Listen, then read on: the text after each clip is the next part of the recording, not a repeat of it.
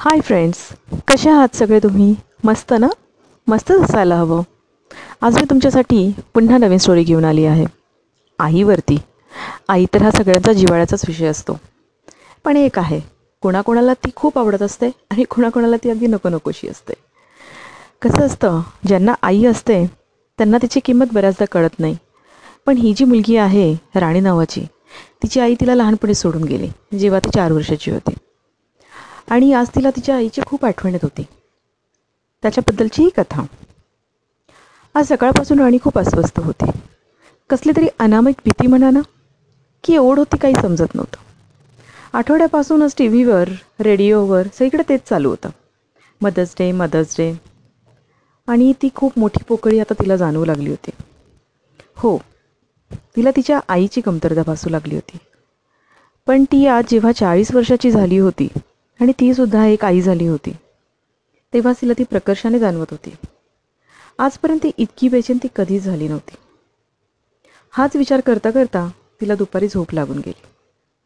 आणि अचानक एक थंडगार स्पर्श तिला तिच्या कपाळावर जाणवला. राणी म्हणाली कोण? कोण तुम्ही? तर एक पुसटशी आकृती. ती. अशी गालातल्या गलात हसून अगं वेडे सारखी माझी आठवण काढत असतेस आणि मला ओळखलं नाहीस तू. राणी म्हणाली कोण तुम्ही? सांगा ना प्लीज. आणि तुम्ही काय बर्फातून आलात काय? इतकं उकडतं आहे आणि तुमचे हात बर्फासारखे थंड कसे? ती म्हणाली अगं पोरी खूप लांबून आले बघ भेटायला तुला. अगं असं सारखं सारखं सहजासहजी येता येत नाही ग. मी तुला ना रोज बघत असते बघ. तुझ्या मुलाची काळजी घेताना नवऱ्याला चांगली साथ देताना आणि सतत धावपळ करत असतेस. आणि बऱ्याचदा ना एकटीच माझी आठवण काढून गुपचूप कोपऱ्यात जाऊन रडत असतेस. माहिती मला आजारी असतो सध्या. पण स्वतः आजारी असूनही सगळ्यांसाठी धडपड करताना बघते तुला मी. खूप अभिमान वाटतो बघ तुझा. माफ कर ग पोरी मला. मी तुला फक्त चारच वर्ष देऊ शकले. काय करू ग? या काळाने सोडून नेलं मला. तुझ्यापासून खूप दूर घेऊन गेला बघतो मला. रोज जीव तुटत होता ग तुझ्यासाठी. तुझी होणारी आबाळाही पाहवत नव्हती. हां पण जसं जमेल तसं तुझ्या उशाशी मात्र मी येऊन बसत होते बघ रात्रीची. तुझी खूप काळजी वाटते ग मला. काय करू? आज मदर्स डे ना ग. तुझी बेचैनी नाही पावली मला. माहीत आहे मला तुझी तब्येतही हल्ली बरी नसते. तुला खूप आठवण येत असते ना ग माझी? वाटत असतं ना? मी असते तर मी हे केलं असतं ते केलं असतं तुझ्यासाठी? खरंच केलं असतं गं आणि मला आवडलं असतं. काय सांगू अगं? तुझी ही अवस्था मला बघवलीच नाही. आज खूप विनवण्या केल्या बघ वरती. आणि ना त्याच्यानंतरच आले बघ तुला भेटायला.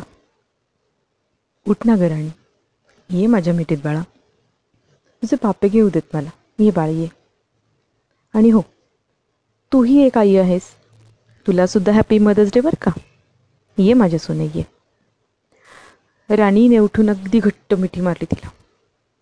आता तिला आतमध्ये हृदयात काहीतरी वेगळंच ते खूप छान छान वाटत होतं.